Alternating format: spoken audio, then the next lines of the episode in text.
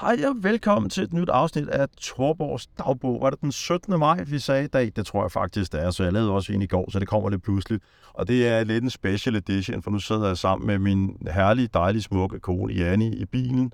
Øh, og vi sidder og diskuterer, hvad det var egentlig, der skete på Bornholm. Så det er ikke en skid. Så hvis du et eller andet sted tænker, der kommer business ind i det eller noget som helst andet, så kan jeg godt sige dig, det gør der ikke. Det bliver totalt spild af tid, øh, hvis, hvis du tror det. Hvis du derimod synes, det er lidt interessant omkring det der, så kunne du måske være. Vi, det, det, det, vi, vi snakker bare om det. Det, det der sker en ganske kort version. For det første, hej Janne. Så Janne er også. Øh, den korte version er, at vi var på Bornholm her forleden, øh, hvor de der famøse øh, rystelser og, og de der eksplosionslyde skete. Øh, og, og, og hvad, hvad var det, der skete, Janne? Kan du huske det? Jamen, øh, der var sådan fire...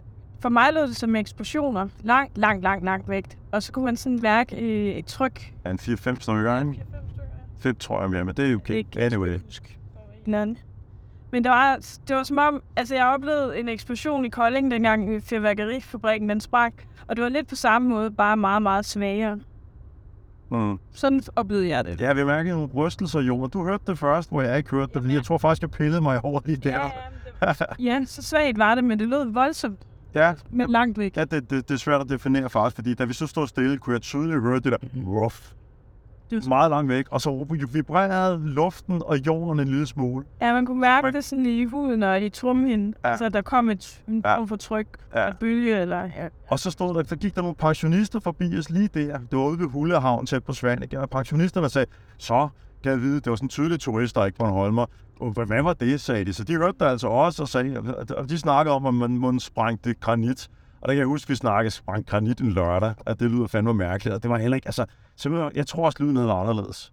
Men okay, vi slutter ind, fordi, altså, okay, altså, øh, der, var ikke rigtig, der var ikke rigtig mere i det, og så satte vi os ned og drak os ned, ikke, og hyggede os, ikke, fordi vores fly var syv timer forsinket og så alene, så vi sad ja, nede i Listed og drak nogle cocktails, og så glemte vi alt om det, indtil at vi så i medierne, at, øh, at, øh, at, at andre havde bemærket det, Øh, så Bornholms Tidene begyndte at skrive om det, og lige pludselig begyndte de andre medier at skrive om det, så pludselig vi, what the fuck, altså, det var jo det, vi oplevede, altså, og så begyndte det skulle blive lidt interessant, ikke? Og så har medierne jo øh, ellers skrevet en del om det. Jamen, så påstod de jo, at det var et jordskælv, og så, ja, så- får man jo også den lidt, men stadigvæk. Nu har jeg oplevet et jordskælv, min, min mor har boet i New Zealand, og det føles altså ikke sådan, og det lød ikke sådan. Nej. Nej, jeg skrev på Twitter.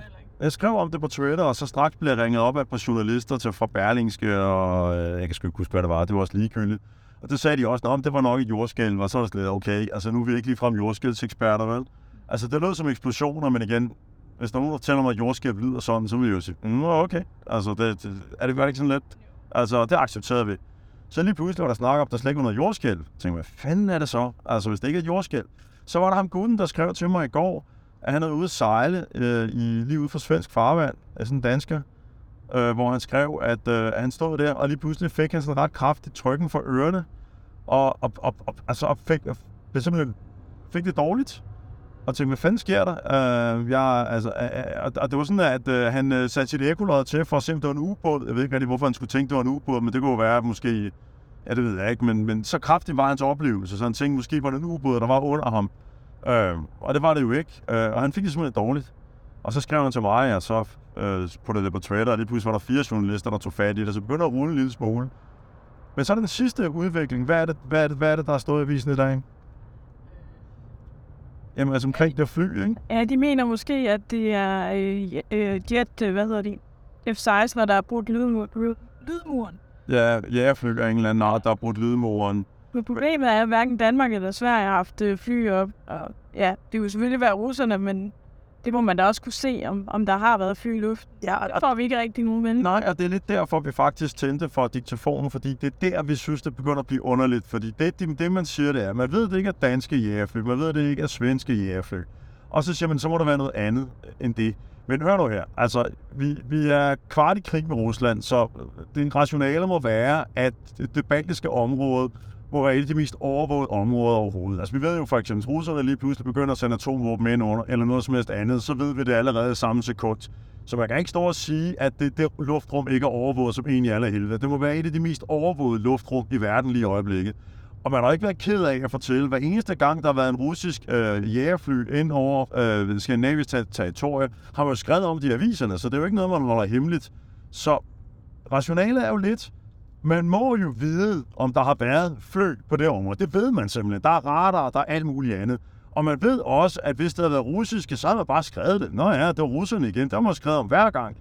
Så det, det virker totalt ulogisk, at man står og siger, jamen det, det, det er nok et fly. Men vi har ikke haft en fly. Men vi har ikke haft nogen fly. Og man er... Men hvis man har set noget, hvorfor kommer man så ikke og fortæller det? Det er det, der er lidt mærkeligt.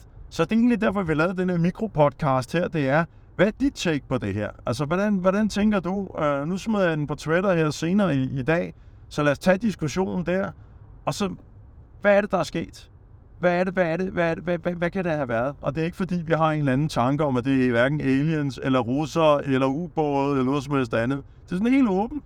Det skulle bare lidt interessant. Hvad fanden er det, der har været ind over os på en eller anden, eller under os på en eller anden måde, der har skabt noget, der ligner cirka fem rystelser, hvis det ikke er danske eller svenske fly, og nok heller ikke andre. Med lyd, det er det. Og jeg har altså i min barndom hørt de der, de der fly, der går overlyd. Jeg synes ikke, det lyder sådan, men igen, flyene kan jo være anderledes, så det kunne være længere væk, og så videre. Så. videre. Nå, har du mere at sige, Annie? Jeg kan heller ikke komme på mere. Så, øhm, så, så bland dig i debatten ind på Twitter. Hvis du hører det her uden at, at lige øh, fulgt mig, så, så find mig derinde på, jeg hedder bare Torborg, tror jeg nok, eller også led efter Martin Torborg på Twitter, så, så prøver vi at tage debatten derinde for at se. Det er sgu da meget interessant. Det er rent hobby, det her, ikke en skid andet. Så vi kan faktisk godt lide onkel Reje, så bare roligt, det er ikke sådan noget. Hey!